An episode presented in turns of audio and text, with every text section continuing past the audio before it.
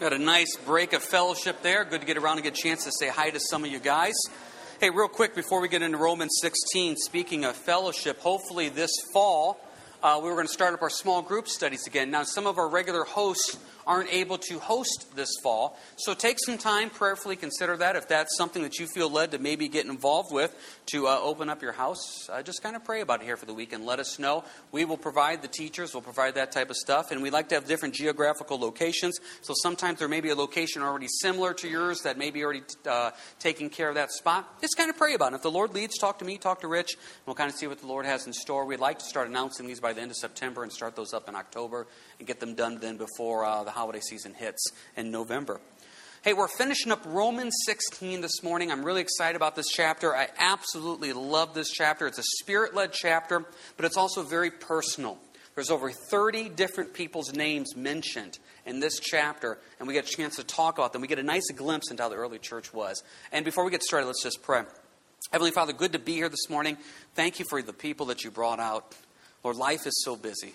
Thank you for just taking the time just to bless a slice of this as we just stop and we just focus on you. We praise you, we fellowship, and we just learn and grow. And help us as we leave this building today to be deeper in our walks with you that we may impact people through your leading and all that we do this week. And we lift this up in your name. Amen. Once again, in this chapter, 30 plus people.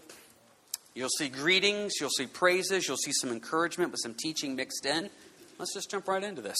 Romans 16, verse 1 I commend to you Phoebe, our sister, who is a servant of the church in Cenchrea, that you may receive her in the Lord in a manner worthy of the saints, and assist her in whatever business she has need you.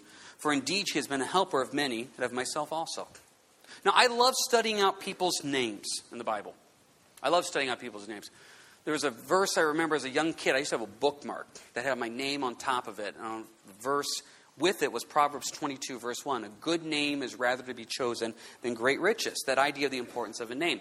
Now, most of the time today, we don't equate what the name means with the name that we give somebody. We pick a name that we like, we pick a name that kind of flows, or what have you. Back during Bible times, a lot of these times you see these names actually meaning something and representing something. You know, there's examples in the Old Testament. The women had hard labors. They named a kid after that. How would you like to carry that burden the rest of your life? So what you see here, some of these names, you get a kind of a glimpse maybe into their personality. It's kind of neat. Phoebe's name, verse 1, radiant. Radiant. Matthew 5, verse 16, let your light so shine before men that they may see your good works and glorify your Father in heaven. We're supposed to be shining for the Lord in all that we do and say. When you go to work today or tomorrow or go to school, what have you, it's an opportunity for your walk with Christ to shine like a light in a dark room that hopefully draws people towards a relationship with Jesus Christ. That's what you're there for. Now, people don't like to hear this. And if you've ever come up to me over the years, it's like, man, I work in a tough job. I'm the only believer there. It is really tough. I'm always like, amen. Because you're a light. You get to shine right there amongst all these non believers. And let them see your light, and they will then glorify your Father in heaven. Phoebe, radiant. Now, what else does it talk about her? It says right here that she's quite the servant, verse 1, that you may receive her, verse 2, in the Lord in a manner worthy of the saints, and assist her in whatever business she has need of you, for indeed she has been a helper of many and of myself also. She's a servant, she's a helper, assist her. Part of the body of Christ is let's help those who are helping others. I'm not a visionary guy, never have been. I'm so thankful that we have people out here that come up with these ideas and, and suggestions. Hey, this would be a great way to impact. And next thing you know, you got outreaches going on at the fair, you got things going on in the back, you got all this stuff going on, and people had these visions for it. And it's like, Amen. Let's help those who are helping others come to know Christ. You may get those ideas and suggestions. Hey, come share them. We want the church to support it. You may be one that's like, okay, Lord, I don't really know, but that sounds like a great idea. I want to get involved with that. Then, amen. Phoebe was one of these people that Paul is writing the church saying, hey, help her. She's a servant. She's a helper. Assist her in whatever she needs of because she's going to get out there and get things done. And amen, what a blessing that is. Let's look at our next person here, verses 3 through 5. Greet Priscilla and Aquila, my fellow workers in Christ Jesus, who risked their own necks for my life, to whom not only I give thanks, but also the churches of the Gentiles. Likewise, greet the church that is in their house. I've always loved Priscilla and Aquila. They're a married couple, and they're always mentioned together in the Bible. Every reference always has them together. What a neat example that is. Look at their heart. Verse 5 Greet the church that is in their house. They were willing to open up their house. Some of the greatest blessings that Donna have ever had as a married couple is when we've opened up our house to either Bible studies or prayer times or just having fellowship and people over. What a blessing it is for us as a couple to come and say, Come spend the evening with us and hopefully be blessed. Now, is it difficult to do? Yeah. Because about two hours before that couple gets there, Dawn is a real pain. You know, I'm just saying, trying to get the house around. It's tough opening up your house. It is. But it's a blessing. It is a blessing. We had a couple over this week, and we just, the whole evening, next day, like, how much fun was that? Just that fellowship, just that encouragement. So you see them opening up their house together. Well, also, what you see them in the book of Acts, as a couple, they discipled Apollos together. What a neat ministry. What a neat ministry. As that they would take this, this young man and, and bring into their lives and say, We want to help be an example to you of hopefully what a godly marriage looks like, what a godly relationship with Christ looks like. And what a blessing that is. And I look out through over the years, the times that Dawn and I have been able to hopefully build a relationship with somebody and say, Wow, we're going to invest in this person, hopefully bless them as they bless us. You see Priscilla and Aquila ministering together, mentioned together. And if your marriage is at that spot, I encourage you to do that. You may say, My marriage is nowhere close to that. Then I encourage you to pray for that and make that the goal. What a neat example they are. Now, Aquila, the man, his name means an eagle. Very majestic, right? I like that. Priscilla, her name means ancient. I, Aquila must have liked older women. I don't know. But uh, the 830 service did not laugh at that joke, just for the point. Um, Verse 5, continuing on, greet my beloved Epaenetus, who is the first fruits of Achaia to Christ. Epaenetus means praiseworthy. Now, some of your translations may not say Achaia, it may say something like Asia or something like that. But Epaenetus means praiseworthy. Achaia means trouble. Now, think about this. Think what Paul is saying here in verse 5. Epaenetus, praiseworthy, came out of trouble. Praiseworthy came out of trouble. Think about that. We run from trouble every time we can. And what God is trying to show us here is in the midst of trouble, that is the best time to praise and worship. We're going through Job on Wednesday nights, and we kind of have this point that we keep on talking about that no matter what is happening in your life, God is worthy of praise. So often we base our praise of God on what is happening, or God gave me a good week, God gave me health. Okay, what happens when God doesn't give you a good week? What happens when you don't have health? He's still worthy to be praised. We still praise him in the times of trouble. And it's during those times of trouble, it's amazing how you just start thinking of things and you start thinking of what's going wrong. It's like, okay, Lord, I just want to keep my focus on you. You know, truth be told, it's when I'm in Achaia in times of trouble, I pray more, I read more, I fast more, I praise more. That's just the truth. I wish it wasn't. I wish I could have that same heart no matter whether I was in Achaia or not. I don't. And so when I'm in that time of trouble, I cling to the Lord. I had a rough moment earlier this week. I was just struggling with something. I just thought I was going to look something up online, and I felt like the Lord said, just spend some time in the Word. And my reading for the day was taking me to Psalm 6. I read Psalm 6, and it was perfect, exactly what I needed to hear. The time of trouble drove me to God's Word, which then blessed me and helped me go deeper in my walk with the Lord.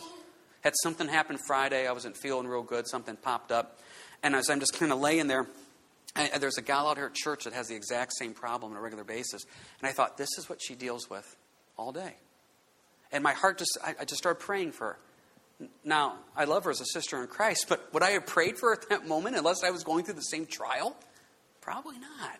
But it's in that time of Achaia, that time of trouble, that you start praising, you start thinking and praying and worshiping. And I look at Epaenetus here. Praiseworthy came out of trouble. And what an absolute blessing that is. Now, what about verse 6? Greet Mary, who labored much to us. Mary. A lot of Marys in the Bible. A lot of Marys in the Bible. There's no reason to think that this Mary mentioned in Romans is one of the Marys in the gospel. It's probably a different Mary. But it's an interesting thing. She labored much. Jump ahead, if you're real quick, though, to verse 12. You have three other women mentioned. You have Tryphena, Tryphosa, and you have Persis. Those are all women Mary, Tryphena, Tryphosa, and Persis. And look what it says about Mary. Verse 6, she labored. Verse 12, it says Tryphena and Tryphosa labored. And look at Persis. In verse 12, it says that she labored. All the same word. Please note in Romans 16, it never says the men labored, it only says the women labored. That word for labor, it's a powerful word. That word for labored means this it means to actually grow weary, tired, exhausted. It's the same word used to describe the fishermen and the Gospels where it says that they toiled all night. Now, think about that. These fishermen are out all night working. They get done. They're hot. They're sweaty. They're tired. They smell like fish. They labored all night. That's the same word that Paul uses to describe those four women. I've noticed a lot of times out here at church, with a lot of these ministries or outreaches we do, there's a lot of gals putting a lot of hours into that. And they're laboring for the Lord. And what a blessing that is. And their names Tryphena, luxurious. Luxurious. Think about that. Tryphosa, luxuriating. Think of luxurious. Wouldn't you just kind of imagine if you said, hey, you need to meet Tryphena? Okay, you're back during Bible times, Tryphena. Well, luxurious. You just probably imagine this woman all dudded up. Looks perfect, hair always perfect, makeup always perfect, everything looks great. So you go meet Tryphena, and here she is covered in sweat and dirt and smells like a fish. But she's laboring for the Lord. And so, I am thankful that we have the Marys, the Tryphenas, the Tryphosas, the Persas, these gals that are willing to go out there and just labor and work for the Lord. What a blessing that that is. What about the next one here? Verse 7. Greet Andronicus and Junia, my countrymen and my fellow prisoners who are of note among the apostles who were in Christ before me. First thing you need to note about these guys in verse 7 they got saved before Paul did. They got saved before Paul. So these guys have been walking with the Lord longer than Paul. Now, I don't know for sure. I'm assuming they're probably a bit older kind of imagine a man, middle aged, maybe a little bit older here. He's been walking with the Lord for quite some time. Obviously, Paul wants to note that. He says, Listen, these guys have been around longer than I have in Christ. Junia's name means youthful. Now, I think that's important. It's really easy for mature saints, seasoned saints, to lose the youthfulness of their walk with Christ. It really is. And here's a guy by the name of Junia that's been around for a long time in the Lord decades. And his name means youthful. The greatest combination you can have is the maturity of a seasoned saint with the excitement of a new believer. What a great combo that is. And I tell you, if you're a seasoned saint and you've been walking with the Lord for a while, and maybe let's just be kind of honest, things have kind of become a little ho hum. Maybe the best thing to do is find that newer believer. And it's just like that little puppy dog chasing its tail. Spend some time with them and remind you of what the excitement of was like when you were that new believer. If you're a new believer, find that seasoned, mature saint that has wisdom, has walked with the Lord, has been through a lot of battles. I love it out here as a pastor when I see that combination come together because that is powerful. That is a powerful combination of maturity, but also excitement of youth. You combine those two together. It's like, okay, that's a pretty powerful thing. That's why one of the things I love uh, serving with Rich about. Um, you know, Rich, Rich, how, when did you get saved, Rich? Uh, 1980. 1980. I got saved in 93. And so Richard is actually one, for some of you who don't know this, Richard used to be my uh, CBC teacher when I was going to West Hope. Richard's actually the one that discipled me uh, when I first got saved. And now coming back full circle to see us serving and ministering together. And I, I usually refer to Rich sometimes like this. I sometimes refer to Rich, I feel like I'm the puppy chasing him, nipping at him. And there's times out here where I'm like, yo, Rich, we need to do this. And we're just going to go ahead and do this. I'm going to announce this Sunday. Rich was like, yeah, let's pray about that first. That maturity, that seasoned saint. And there's some times where, correct me if I'm wrong, Rich, I'm feeling like, okay, come on, Rich, let's go. Let's go. Is that right? Yeah. Yeah, see? Yeah, yeah. We're, we're a nice combo. We're a nice combo, I think. He brings me back down to earth a little bit, and I say, okay, let's do this. And, and you see that there. And I, I, like that combination. And I, and I love that maturity, the wisdom, hopefully with the excitement. And, and it just, it's really neat. And if you've been walking with the Lord for a while, and like I said, maybe it's one of those things where it's like, yeah, I've done this a lot. Find that new one that's fresh to them. You'll be blessed. And maybe, like I said, once again, you're new to the faith. Find that older believer that you can say, hey, will you disciple me? Will you spend time with me? You know, the young believers. And I'm not talking young in age, I'm just talking young in the faith. And I'm not talking old in age. Sometimes it's old in the faith. Young believers accept the wisdom of the seasoned saint. They've been around the block a few times. Older believers enjoy the enthusiasm of the new believer. It's a wonderful combination there, a wonderful combination. What about verse 11? Greet Herodion, my countrymen, greet those who are of the household of Narcissus, who are in the Lord. Narcissus. Can you please turn with me to Proverbs 30? Narcissus. Now, we said that sometimes names mean things. I feel sorry for Narcissus. I don't know what type of kid he was. I don't know what type of labor the mom had. I don't know the background. Narcissus' name means stupidity. I'm not making that up. Gals, if you're out there and you're pregnant and you're thinking of baby names, um, I think you should cross Narcissus off the list. That's just kind of my personal opinion there. Now, it means stupidity. Look at Proverbs 30, though, verse 1. The words of Agur, the son of Jakeh, his utterance, this man declared to Ithiel, to Ithiel, and to Ukah, Surely I am more stupid than any man. I do not have the understanding of a man. I have neither learned wisdom nor have knowledge of the Holy One. Some of your translations may not say stupid, it may say something like the line of brutish. What this guy is saying here, surely I'm more stupid than any man, did not have the understanding of man. I have neither learned wisdom nor have the knowledge of the Holy One. This is not a humble pride. This is not, oh, I really don't know anything, hoping someone says, oh, yes, you do. This is a guy saying, listen, I don't know everything. And compared to the wisdom that is out there of God, surely I am more stupid than any other man. That is actually one of the wisest things you can say. It's a wise thing to say, you know what? I really don't know what to tell you to do. Let me pray over that. Let me search the scriptures. Let me fast over that for a while. What type of things does he not know?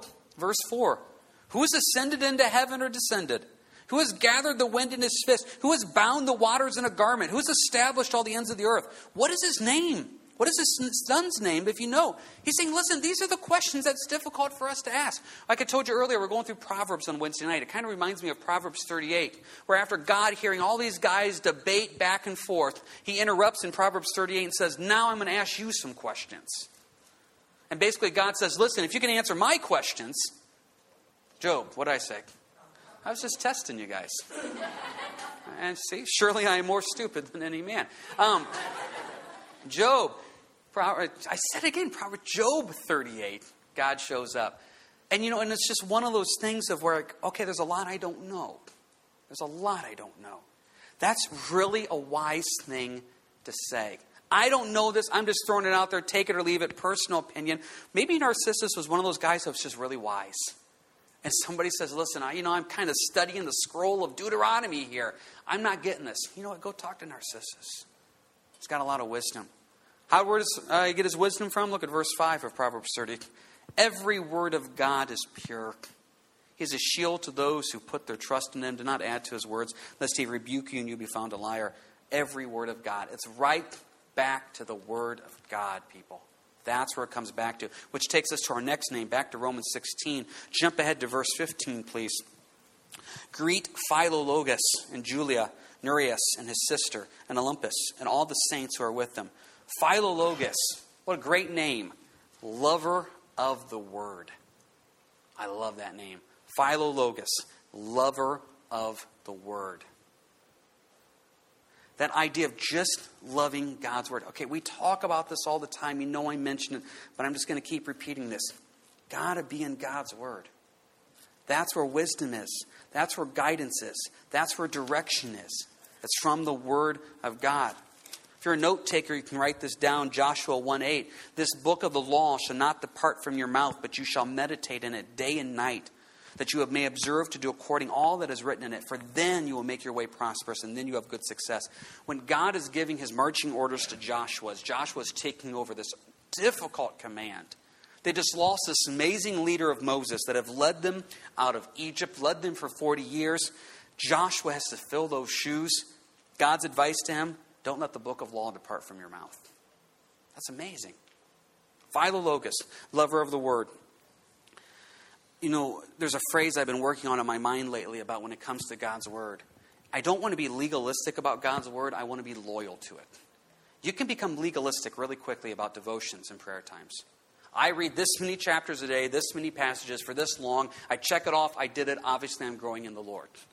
It's really easy to start treating devotions as a legalism of you have to, or look how holy I am, or if you're a really on fire, born again believer, you're going to read this much and pray this much. It's really easy to get caught up in that legalism. I don't want to be legalistic. I just want to be loyal. I just want to stop and say, Lord, I'm loyal to your word because I realize there's wisdom in there. I realize there's guidance in there. There's peace in there. I mean, I, I, just see this in my life, and I'm sure you do too. If I don't know what to do, I spend some time in the word, and it's like, Lord, things just become clearer. Lord, I'm having a rough day. I spend some time in Psalms, and I just feel blessed. I just want to be loyal to that, and I want to cling to God's word.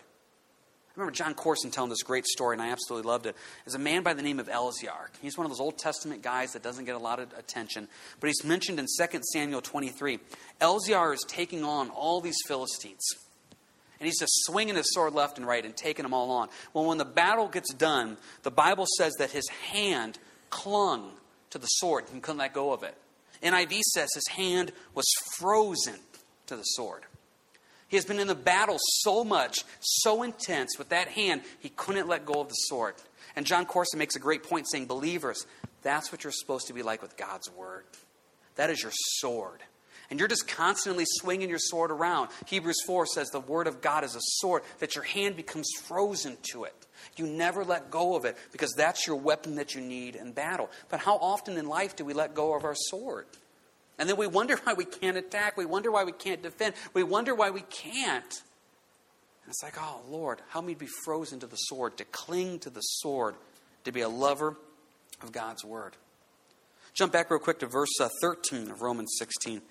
Got a couple more names here we're going to mention, then we're going to make some final points. Greet Rufus, chosen in the Lord, and his mother and mine. Rufus, now, we don't want to connect too many dots because we don't know for sure, we can't say. But there's another Rufus mentioned in the Bible. It's in Mark 15, if you remember the story. Jesus is going to the cross.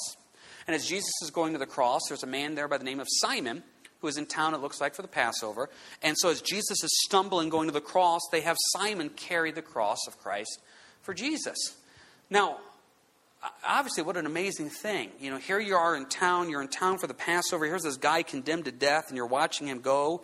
And then all of a sudden, you're the one picked out of the crowd. You're the one that says, Now carry this condemned man's cross.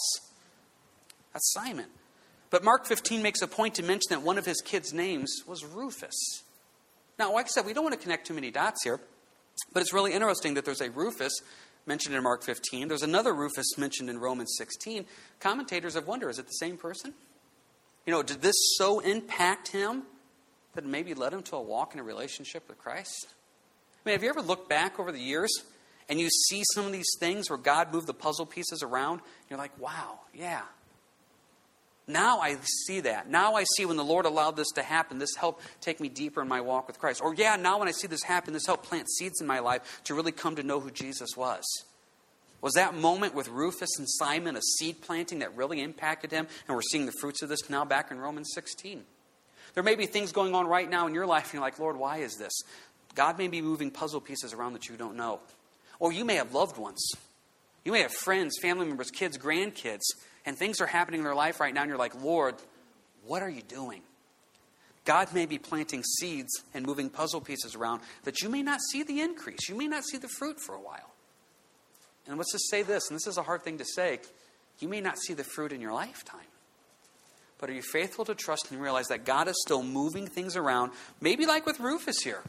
And as he's moving them around, wow, now I see, Lord, why you allowed that to happen. Now I see why you said no to that job. Now I see why that relationship fell apart. Here's why. What a blessing that is. Let's kind of pick up the pace here a little bit because some of these names that we know, we know them pretty well. Verse 21 Timothy, we're pretty familiar with Timothy. Timothy, Paul's right hand man. We have Lucius, also mentioned in verse 21. That may ring a bell. He's mentioned in Acts 13 as a prophet, as a teacher. We have Jason, also mentioned in verse 21. Jason's an interesting guy. If you remember from Acts 17, we think this is probably the same Jason. Jason's is the guy whose house got attacked. So in Acts 17, Jason's got a group of believers in his house, and his house gets attacked. Can you imagine having a prayer time at your house or a Bible study, and all of a sudden a mob shows up and starts throwing stones at your house? Then they drag you out of your own house. Jason's name means one who will heal. One who will heal. Now, I think about that, and some of the most loving, encouraging people I've ever met are the people who have been the most attacked in this world. since they've been attacked by this world, they know what it's like, and they can be the most loving, encouraging people you ever met sometimes. You know, it's interesting. We live in a world and a society where if we have some type of physical scar, generally we try to do whatever we can to hide it. We wear longer sleeves, we wear something around our neck, we do something to cover those scars up because we don't want people to see our scars. It's interesting, and we don't know for sure if this is true or not, but I heard a pastor teach on this one time. I've never forgot it. They talked about Jesus. And Jesus obviously had the marks of the cross on him for a while because we know when he appeared to the disciples, he still said, Look at my hands. You know, you can see the marks. Revelation describes Jesus as, a, as the lamb that was slain. It has led some people to believe that maybe Jesus carries the marks on his hands and his feet through maybe all of eternity. Now, wouldn't that be interesting? Wouldn't that be interesting? That those scars are visible through all of eternity as a visible reminder of maybe what Christ went through us on the cross. Point is this you may have scars in your life, and I'm not talking necessarily physical scars, I'm talking spiritual, emotional scars. You went through some rough stuff rough childhood, rough young adult, rough marriage, rough whatever, fill in the blank. We spend all of our lives trying to hide it. I don't want people to know what I was like or what I went through. The pastor made this point because maybe you need to let your scars be seen a little bit. Maybe people need to see the scars of what you went through so you can say, just like Jason, one who will heal, hey, I was attacked for my faith drug out of my house. Let me encourage you. Maybe you can say, you know what? Let me tell you about the scars in my previous life before I got saved. Or let me tell you about the scars I went through last year, how difficult it was. People may need to hear that to be blessed than to say, okay, Lord, you got them through it. You can get me through it. Verse 22 I, Tertius, who wrote this epistle, greet you in the Lord. Now, Tertius is kind of an interesting guy. He's the guy that wrote Romans. Now, obviously, Paul, led by the Spirit, is the one that the Lord led. But what we can put together is this is that Paul kind of dictated this to Tertius. His name gets mentioned. Now I always wondered, I'm kind of joking here, did Tertius just kind of slip that verse in when Paul wasn't paying attention? Paul can't tell, right? Paul leaves the room. Hey, Tertius, I'm going to get something to drink. He comes back, and I, Tertius, who wrote this epistle, greet you in the Lord. Paul comes back, to verse 23. You know, Tertius Gaius, my host, and the host of the whole, you know, did he slip it in? Interesting about Tertius, you know what his name means? His name means third. Now, what parent names their kid a number? They ran out of names after the first two?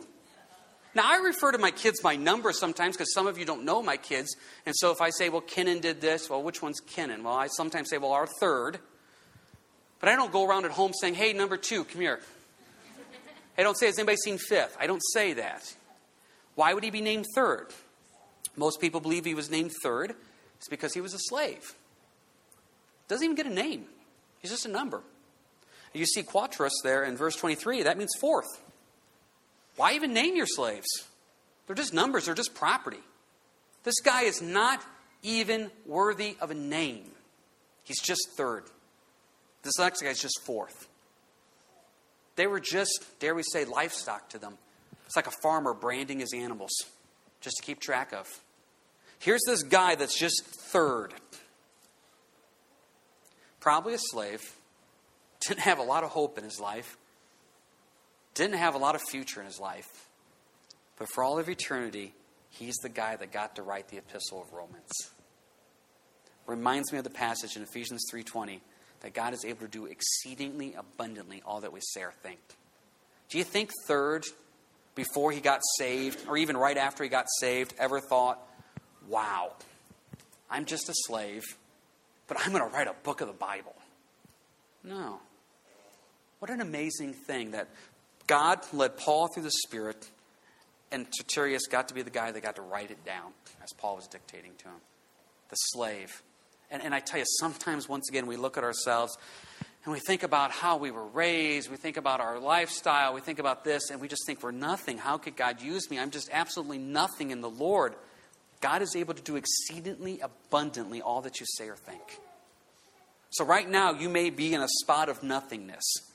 God is really good at taking nothingness and turning into something. And that's exactly what the Lord does. And that's what this guy right here, third, is now recorded for all of eternity as the one that helped write down the book of Romans. Now let's jump back here and just hit a little bit of the theology before we close. Paul throws in a couple final thoughts here in verse 17. Now I urge you, brethren, note those who cause divisions and offenses contrary to the doctrine which you've learned and avoid them. For those who are such do not serve our Lord Jesus Christ, but their own belly, and by smooth words and flattering speech deceive the hearts of the simple. Even though he's talking about all these wonderful people, like I said 30 plus people's names mentioned. He's encouraging them, he's praising them. Look what God's doing. He stops in verse 17 and says, Hey, but you know what, guys? You're going to have people in the church that cause problems. He says, Note that. Pay attention to that. Paul, in his final words to the church at Ephesus, says, Be wary. Wolves will come in like sheep's clothing. So he says, Be careful. Note them. Avoid them. Verse 17. Why? Verse 18. They're only serving their own belly. They're not serving themselves. It's just about what can they get out of it. What type of pride, what type of whatever do they get out of it? Well, really, Jesus set the example of washing feet. It's not about me. It's like, how can I represent Christ to the dying world? How can I serve and love the body of Christ? How can I encourage them and uplift them? Paul says, be careful of these people. They're just serving their own belly. Be careful. Note that. Verse uh, 19 For your obedience has become known to all, therefore I'm glad on your behalf. But I want you to be wise in what is good and simple concerning evil. That's a great verse. I tell you, parents, if you got kids at home or you got grandparents, you got grandkids, what a great verse for them. I want you to be wise in what is good and simple concerning evil. That's a great passage for your kids or grandkids. And let's say you're older. That's a great passage for you, no matter what age you're at. Wouldn't that be great to basically say, Lord, I'm wise in what is good, I'm innocent, naive in what is evil? I don't even know it. I don't even get the joke. What a blessing that would be to pray that for the generations following us and to pray that for ourselves. Verse 20 And the God of peace will crush Satan under your feet shortly. The grace of our Lord Jesus Christ be with you all. I love verse 20. Kind of a quick reminder hey, guys, we win. We win. Don't forget that, guys. Satan's going to be crushed underneath Jesus. Don't worry about it. Doesn't even have to get into detail about it. Hey, guys, we win. Verse 25, his benediction, his final thoughts. Now to him who is able to establish you according to my gospel and the preaching of Jesus Christ, according to the revelation of the mystery, kept secret since the world began, but now made manifest by the prophetic scriptures made known to all nations, according to the commandment of the everlasting God, for obedience to the faith. To God alone wise be glory through Jesus Christ forever. Amen. I like verse 25. Now him who is able to establish you. Keep your hand in Romans 16. Jump back to Romans 1, please. Romans 1. If you look at part of the purpose here of the book of Romans and why Paul wanted to go to Rome, you'll see the similar thought. Romans 1, look at verse 11. For I long to see you that I may impart to you some spiritual gifts so that you may be established.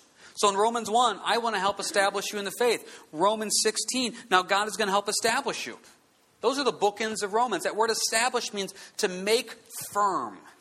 To make firm. That idea of, of helping you go deeper. That, that idea of saying, I want to strengthen your walk with Christ.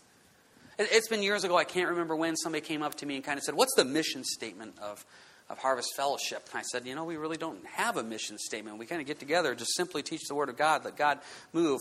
And they started talking, Well, you know, you need a mission to help keep focus. So we just kind of said, Well, our mission is, you know what?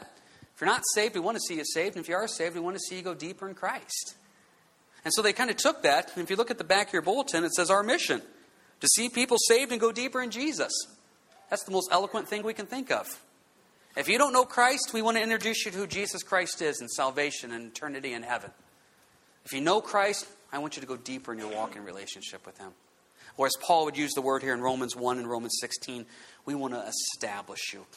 We want to help you go deeper to make your faith more firm in what you do and what you say. And I hope that's what happens is here, as I should say, through the book of Romans, is that you have gone deeper in your walk and relationship with Christ. Because that's what matters. If they're not saved, Lord, open their eyes and ears to you and help us to proclaim clearly salvation through Christ and Christ alone, forgiveness of sins. If they are saved, Lord, help them to be more firmly rooted in Jesus, to go out and be a light and a witness through the power of the Holy Spirit and all that we do and say. Think of how many people, how many people you're going to interact with this week. That is just seed planting right there. How many people you get an opportunity just to represent the love of Jesus to? Hey, how can I pray for you? Maybe share a verse or just represent love. Oh, it's opportunities all over the place. There's a dying world, and we get a chance to represent Christ to a dying world. The Bible says that we are as ambassadors. What an honor. What a privilege. What a joy. And so, Lord, help us to be established firmly in you to be the light and witnesses you've called us to be. Marv, you can come forward here for the final song. Keep in prayer. We have the joy, the excitement of starting a new